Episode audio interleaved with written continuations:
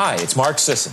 Welcome to the Primal Blueprint Podcast, where we deliver a variety of fresh content to help you live awesome. Enjoy the show. Engage with us online at marksdailyapple.com and on social media, and send your questions to info at primalblueprint.com.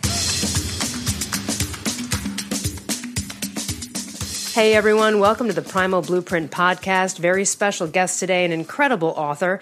Gretchen Rubin. She is the author of several books, including the blockbuster New York Times bestsellers Better Than Before, The Happiness Project, Happier at Home, The Four Tendencies, and a new one coming out, Outer Order, Inner Calm. And we're going to talk about a bunch of those. She has an enormous readership, both in print and online. Her books have sold more than 3.5 million copies worldwide in over 30 languages. And she also has a weekly podcast, Happier with Gretchen Rubin, where she discusses good habits and happiness with her sister, Elizabeth Craft. Welcome to the show. I'm so happy to be talking to you. So you are really a prolific writer, and you're putting out so much good self development, uh, juicy content out there for us. Let's. How did you get into this? Where did you start with your journey here as an author? Well, I started my career in law, and I was actually clerking for Supreme Court Justice Sandra Day O'Connor when I realized that I actually wanted to be a writer. Um, so first, I had to switch to writing. Um, and but and I wrote several books before the Happiness Project, which was came out ten years ago, and which is probably the book. Many people think that was my first book because, like many people, it took me ten years of hard work to become an overnight sensation. Um, that wasn't my first book. That was my fourth book. Um, and then everything after that has been very much, very explicitly about happiness, good habits, human nature. But really, all my books are about human nature. That's really my subject is who are we? Why do we do what we do? How can we change if we want to change? Um, that's what fascinates me. Given all of that, uh, all of that material, where where can we start? I'd love to touch on each one of these books and sort of some of the juice to draw people in because they are so good. Um, maybe we should start with the Happiness Project, or would you like to go with one other? No, let's start with the happiness project. Yeah, that's a great place to start. So, in the happiness project, I decided to do a happiness project. I wanted to see if I could make myself happier. Um, like, what would you do? Could it work? And so, I did all this research about happiness, and I decided to spend a year, which I thought seemed like long enough that there could be real change, but not so long that it seemed interminable. And I gave, uh, you know, 12 months. Each month had a theme like energy and friends and like that and each month, I gave myself a handful of concrete, manageable resolutions to see if I made these changes in my life, could I make myself happier in my work life, uh, you know, um, and uh, in my personal life, all these things. And uh, it turns out I did make myself happier because I, I really tried to pick the things that you know, contemporary scientists and ancient philosophers would agree are the kinds of things that tend to make people happier. And so I used myself as a guinea pig to see what I could discover about the nature of happiness. And what I found is that for most people, most people are like me. Um, there's low hanging fruit. There are things that we can do without a lot of time, energy, or money that really will do, will make us happier. And uh, and so that was the happiness project. Let me let me interject on the classical philosophy because I have a degree in that, and I'm wondering was Epic Titus and some other people have some very interesting, like old timey sayings. You're like, wow, they, they knew all the way back then. Yes. What are some things that stood out as nuggets that you carried forward from that project that are like, these are practices that I now employ, or this is an affirmation? You know, what are some nuggets there that you still hold on to from that journey? Well, one is, you know, ancient philosophers definitely put a value on self command. This was an like an ancient um, it, you know, with those philosophers, that was a very, very high value. And just as a person, and this is sort of like one of the things I learned about myself along the way, especially from my book, The Four Tendencies, I'm a person who puts very high value on self command, uh, sees tremendous value in it, and wants to increase self command.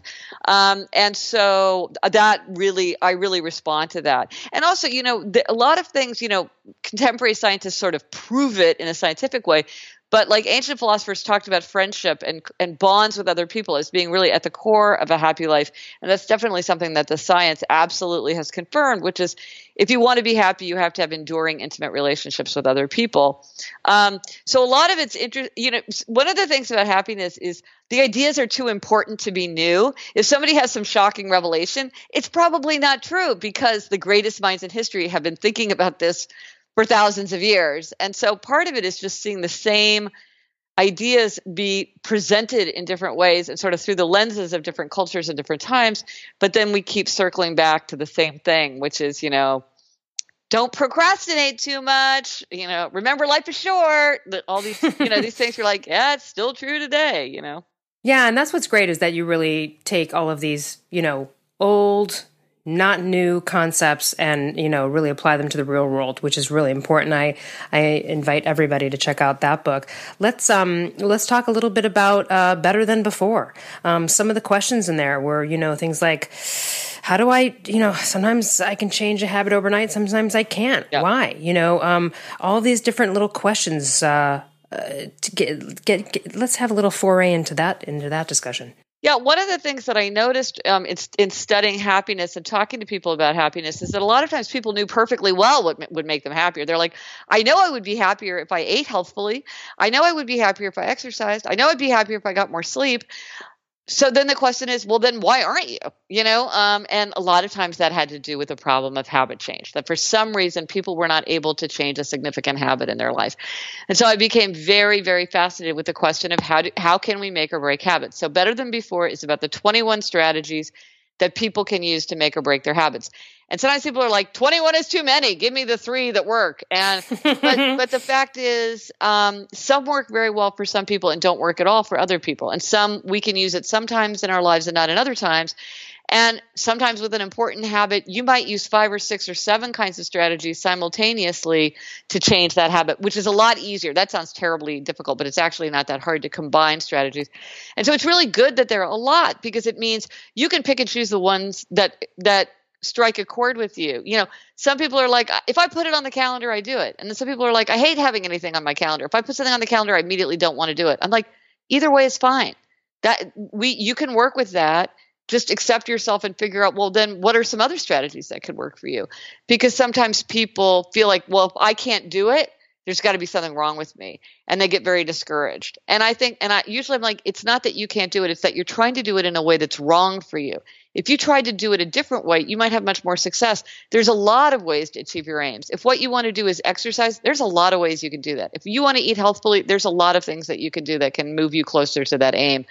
And so let's do it in the way that's right for you not try to make you fit into some template of the right way to do it but figure out how do we how do we um, tailor this to be the kind of thing that suits you. And all the strategies then allow you to figure out, okay, this one works for me, this one doesn't work for me. What are some uh, highlights from your own experience with either changing a habit or some of the people you're working with as you're writing the book, or some success stories that you knew of people that successfully were able to finally change a habit because they looked at it in a different way? Can we get some uh, some detailed examples maybe within there that someone listening might say, "Oh, you know what, I I, I resonate with that."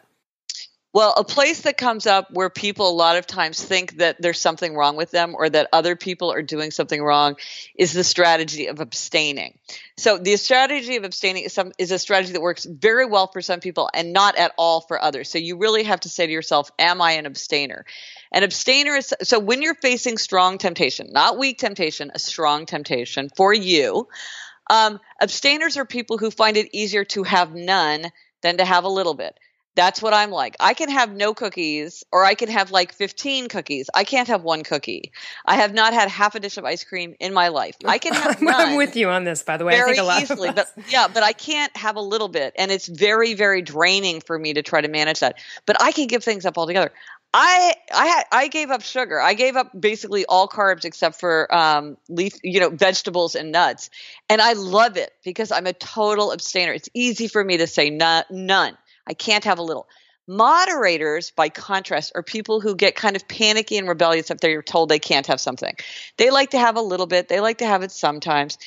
They'll have a few french fries. You know, this is the person who's like, just keep a, a, like a bar of fine chocolate in your desk drawer and then every day or two you just have one square of fine chocolate and that'll just sa- satisfy you i'm like my whole day would be now later one two three four i might as well have that candy bar at 8 a.m because otherwise my whole day is just about i'm going to eat that candy bar so they moderators should have something a little bit and often people try to do it the way that's not right for them because people will tell you that you're doing it wrong i'm an abstainer and people constantly say to me It's not healthy to be so rigid. You shouldn't demonize certain foods. You should follow the 80 20 rule. It's not healthy to be so rigid. And I'm like, I don't understand why you can't just stick, pick a rule and stick to it. Why do you keep violating what you say you want? Why don't you just go cold turkey? It would just be easier never to have it because that's what works for me. And so again, it's like when I realized that I was an abstainer and that I could just give up sugar, I can't tell you what a relief it is. And some people are they think like, "Oh, my life best like life's too short not to eat a brownie." And I'm like, not eating a brownie makes me so much happier than eating a brownie could ever make me because I just love feeling free of it. I have a tremendous sweet tooth and there was just constantly this nagging buzz in my head about should I have it? Should I not have it? Whatever. And it's like, oh, I just love being free from it. And then when you don't have it, you don't want it. So I'm like, uh, I could sit by, you know, a tray of freshly baked chocolate chip cookies, and it's like I don't care because I don't eat it. I just don't eat it. So it's fine for me. But that is not right for everyone. Um, and also, some people want to be abstainers, but they don't want to be abstainers to the degree that I do.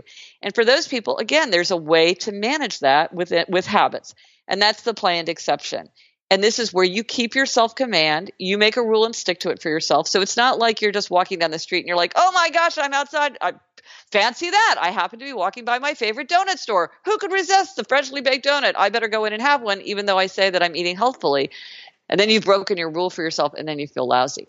A planned exception is when you're like, you know what? Saturday is my birthday, and what I want for to eat on my birthday is one of those freshly baked donuts from my favorite donut shop.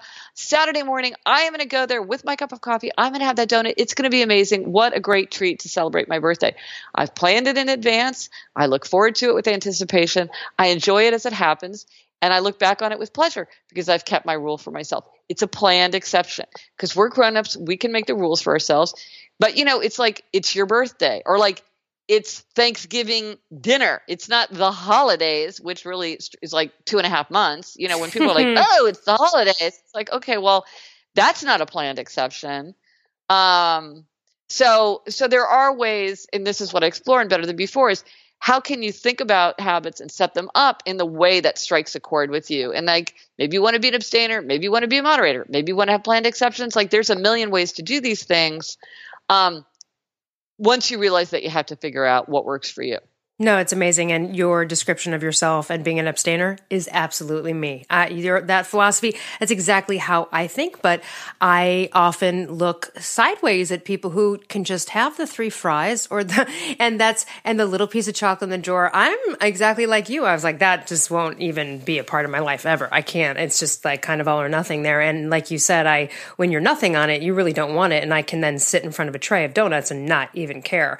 But I think if I had a little bite every day of a donut, donut, it would be hard to sit in front oh. of that effing tray. So, you know, oh. I am definitely an abstainer personality. But what I love about it is, again, going deep and exploring the nature behind each one of us and how we approach certain things in order to get even more control of our lives and be more successful and healthier and happier. So I just, I love that whole expose and, um, yeah, that that's just just a really wonderful book. And then I guess you know you have similar in four tendencies. Again, it's you you feel like people fit into four tendencies, and that that again is a multi investigation into understanding human nature um, about how we respond to expectations. And you know when I hear the word expectations, one of the things I think of is um, my stepfather's Danish. He's the happiest person I've ever met. Danish people are considered to be the happiest people in the world, and when they've studied them, at least some of the feedback and the, the things that I've read is that that it's the way that they look at expectations. And one of the things is that they don't really have any, and that's why they're happy. And that's not to say that you don't promise someone you're going to be there and they're not going to get upset that you bailed on them. It's that if something goes wrong, if plans get screwed up, they go with the flow, they don't argue with reality. And that makes them happier. And I thought that was such an interesting, and my stepfather is exactly like that. You could have uh, something just completely blow up a whole scenario and he will just calmly not even be affected by it. It's like, all right, well, what do we do now? Let's move forward. And it's just such a peaceful, lovely way of looking at expectations. So I'd love to get into a little bit of the four tendencies and these these four categories here that you have. Absolutely. So um, yeah, this divides people into four types upholders, questioners, obligers, and rebels. And there's a quiz at gretchenrubin.com slash quiz. It's a, like 2 million people have taken this free quiz. It's very short. Um, if you want to like get an answer. But the fact is, from I'll give a brief description, and most people know what they are from the brief description. They usually know what a lot of other people in their life are too, because it's very easy to tell. Uh, but there is a quiz if you want to take a quiz. So, as you said, they, they divides people into these four types according to expectations, uh, whether they meet an expectation or resist an expectation. This sounds really boring as I get into it, but I promise, like, it pays off in like very juicy information. So we all face two kinds of expectations outer expectations, like a work deadline, a request from a friend, and inner expectations, my own desire to keep a New Year's resolution, my own desire to get back into the practice of meditation. So upholders readily meet outer and inner expectations. They meet the work deadline, they keep the New Year's resolution without much fuss. They want to know what other people expect from them, but their expectations for themselves are just as important. Then there are questioners Questioners question all expectations. They'll do something if it makes sense. They resist anything arbitrary, ineffective, unjustified. So they're making everything an inner expectation. If it meets their inner standard, they'll do it, no problem. If it fails their standard, they will resist. Then there are obligers. Obligers readily meet outer expectations, but they struggle to meet inner expectations. And I got my first insight into the four tendencies when a friend told me, I don't understand it. I I I know I'm happier when I exercise. And when I was in high school, I was on the track team and I never missed track practice. So why can't I go running now? Well, why? Well, because when she had a team and a coach expecting her to show up, outer expectations, no problem. When she's trying to go on her own, inner expectation, it's a challenge. Then there are rebels. Rebels resist all expectations, outer and inner alike. They want to do what they want to do in their own way, in their own time. They can do anything they want to do. They can do anything they choose to do.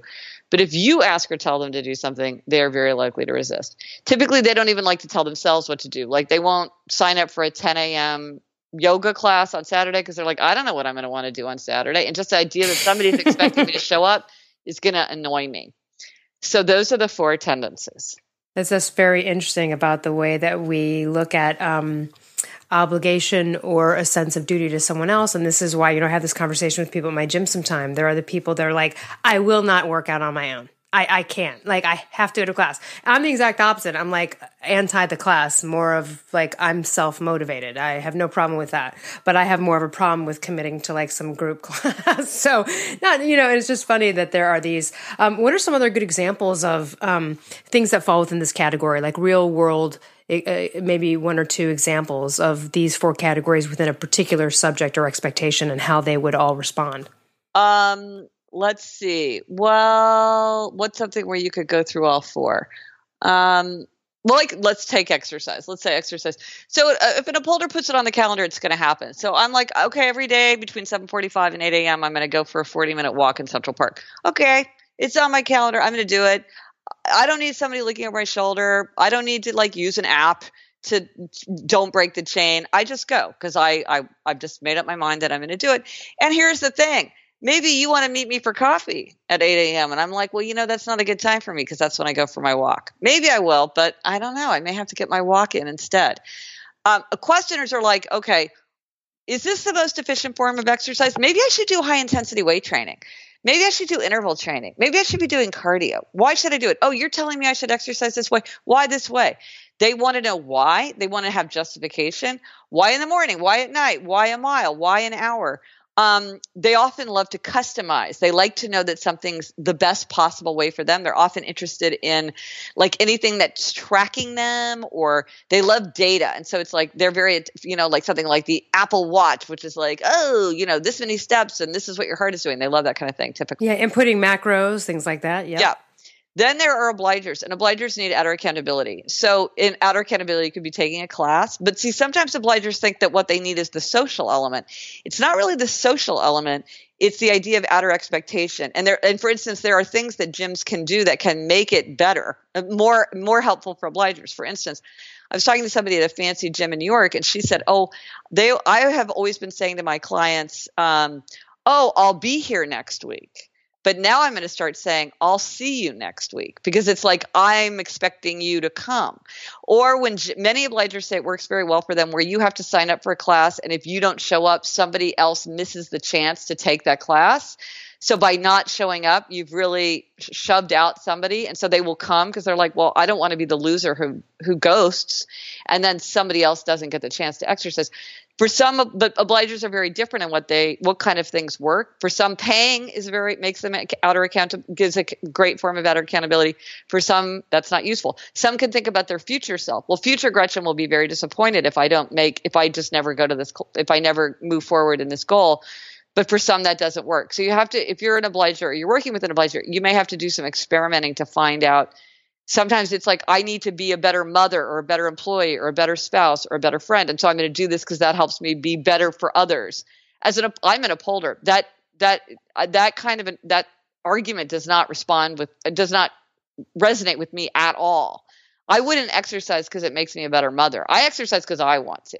I don't do it for somebody else, but for an obliger, that might be very compelling. And then rebels have to think about why they want what they want. I love exercising.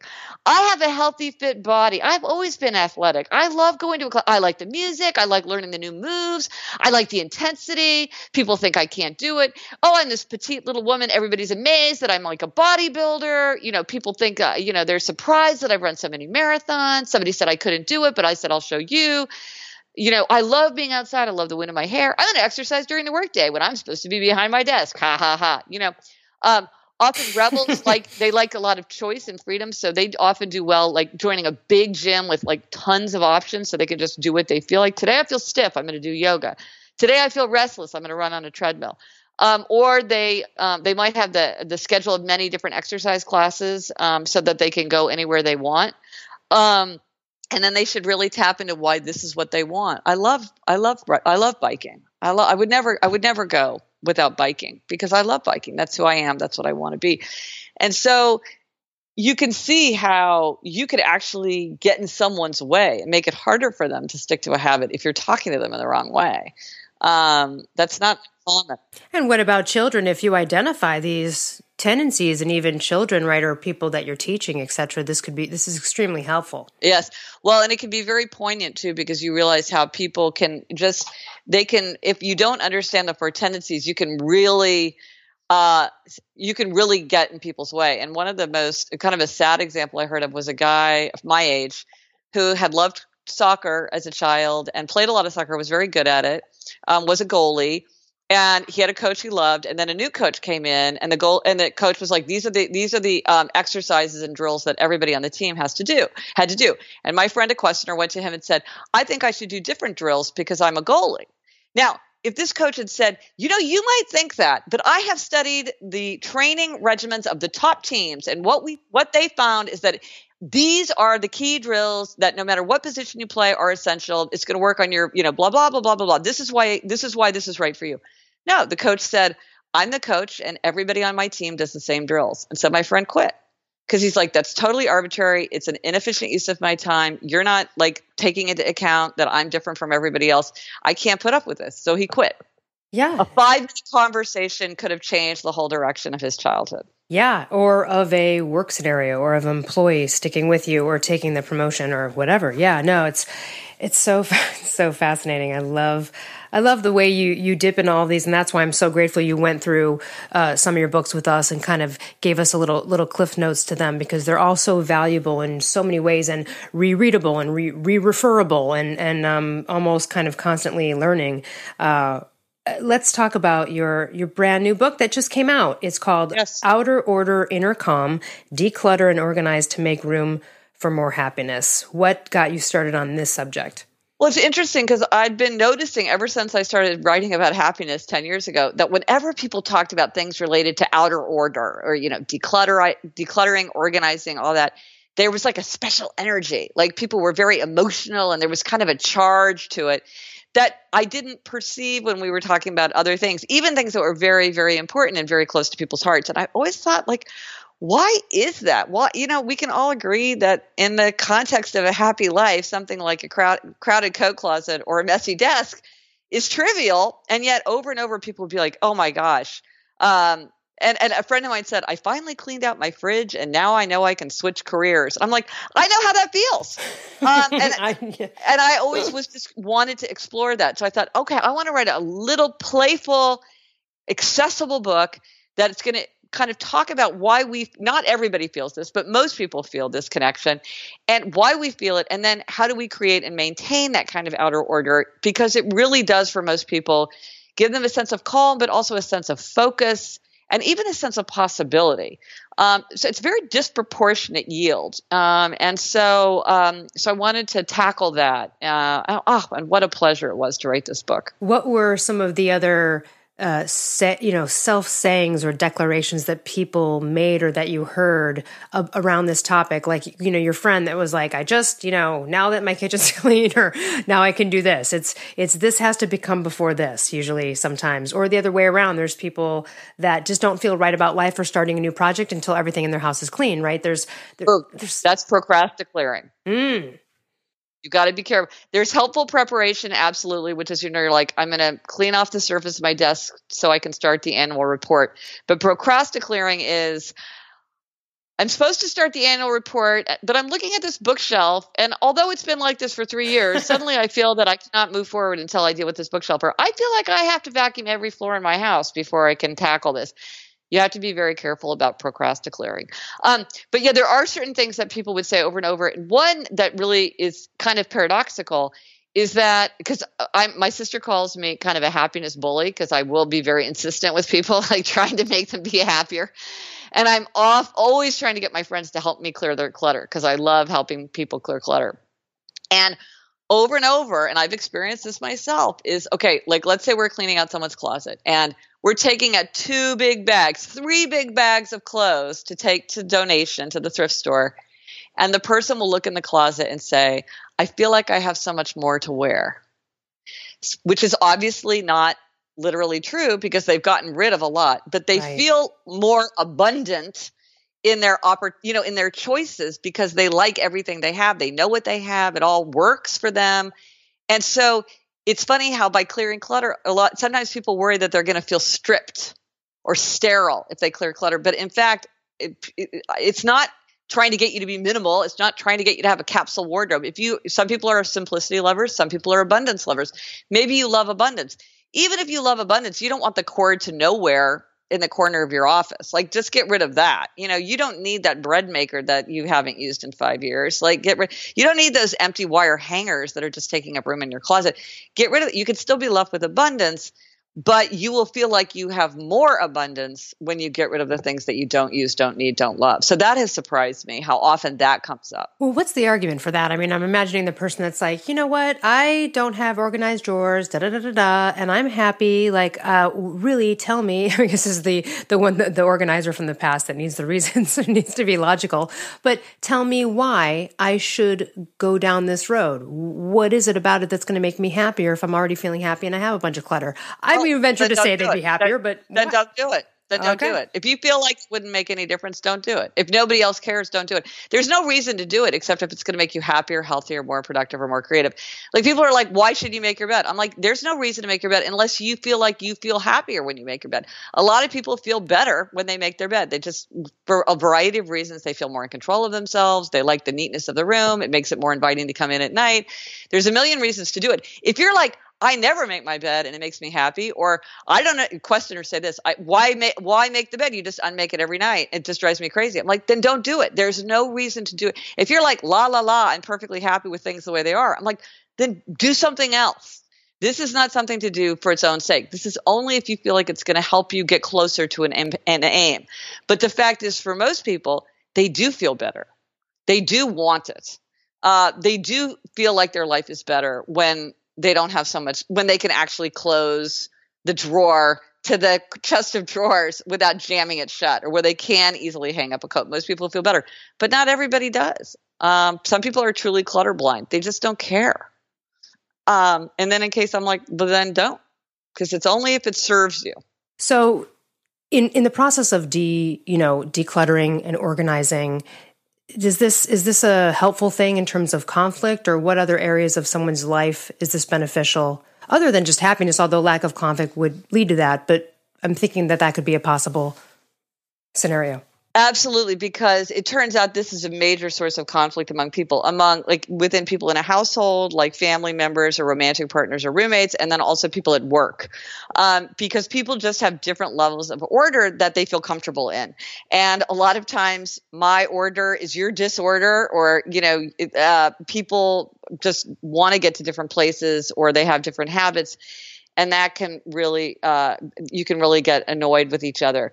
And one of the interesting things that i found is that if you are annoyed by someone else's clutter one of the things you can do is really get or- outer order for yourself with your own things that you can control really get order because sometimes those people get swept along. It's not uncommon for someone to see someone else establishing outer order and then they kind of get drawn in and they want it too. Because for most, as I said, for most people, it's very attractive. They get it, they see it, they want more of it themselves. But sometimes they don't. That's the fact of the matter. Some people are like, eh, no, I don't care. Um, but even, but the, the kind of the magical thing is that when you're have true order with your own things, a lot of times what other people do annoys you less. Even if they don't change, you're less annoyed. Um, and so the conflict is diminished, even though all that the only person that you've changed is yourself. Uh, and it's very common too for people to think their own stuff is fine, but your stuff is really annoying me like it's like when you make it like when you're like clicking a pen if you're clicking a pen it's not annoying. If somebody else is clicking a pen you're like oh my gosh why is this person such a barbarian? You're cluttered. Like i've had a project out on the dining room table for for a month and that's perfectly reasonable because at any point i'm going to finish this project and it's very important for me to just like leave it there so i can pick it up when i can you left some crumbs on the counter. Like i don't understand like why how you can expect us to live like this. You know so a lot of times people are really pointing at each other where it's like okay well get your own stuff in order and then you might feel differently. And also when you get your own stuff in order just kind of everything changes. If it, you know your when you're the the the opportunities and challenges that other people will feel will be different. Like if you clean off uh, let's say you share an office with somebody. If you clean off everything that belongs to you on the side table that you both share, well, then the stuff that belongs to the other person kind of looks more out of place. And so that person might be like, oh, well, you know what? I should get rid of this, my junk on there too. I thought we were just dumping our stuff on the side table, which is fine. I don't care. But if you've cleaned up all your stuff, I'm like, okay, well, I'll just put my stuff away too. So sometimes we can make bigger changes that go beyond ourselves, even just by changing ourselves. I think that resonates with a lot of people. That resonates with me. And it's not like you're passively, you know, aggressively suggesting that the side table, that the side table be clean. But I do, I, I like yeah. that. And also it, it's so true that when uh, we got to look in often that, you know, it's that shadow effect. If we're ripping on someone for something, ah, we're got to point yes. the finger back, right? So that makes total sense. Yeah. You just attack your stuff first. Yeah. Um, at, first of all, love all of your work. Of course, you can get everything on Amazon or go to GretchenRubin.com. Tell us about your podcast and, and how we can benefit more from, you know, all of the research and, and wonderful writings of yours. Oh, uh, yeah. So Happier with Gretchen Rubin is a weekly podcast that I do with my sister, Elizabeth Craft, who's a very successful television writer and producer in Hollywood. Um, and so each week we talk about, you know, spoiler alert, how to be happier. So we talk about habits and happiness hacks and uh, we take listener questions and talk about happiness stumbling blocks and really things that you can try at home, things that don't take a lot of time or energy or money, but just the ordinary things that an ordinary person could do as part of their ordinary routine that can just boost happiness. Um, and so that's really, really, really fun. We've been doing that for four years. That's excellent, and we will put all of the links to connect with you, uh, your website, and your books on our in our show notes. Is there anything else you'd like to leave our audience with? You know, just the thought that there's no one right way. There's no magic one size fits all solution. And if something's not working for you, don't beat yourself up. Don't feel discouraged. Don't feel like there's something wrong with you. Just say, how's another, you know, what's another way? If I can't get up early and exercise, maybe I could exercise in the afternoon. Maybe it turns out I'm not a morning person. I'm a night person. I can change everything to suit myself and then that's probably the way that you're going to have a lot more success. I love it. Thank you so much for joining us, and we'll see everyone next week on the Primal Blueprint podcast.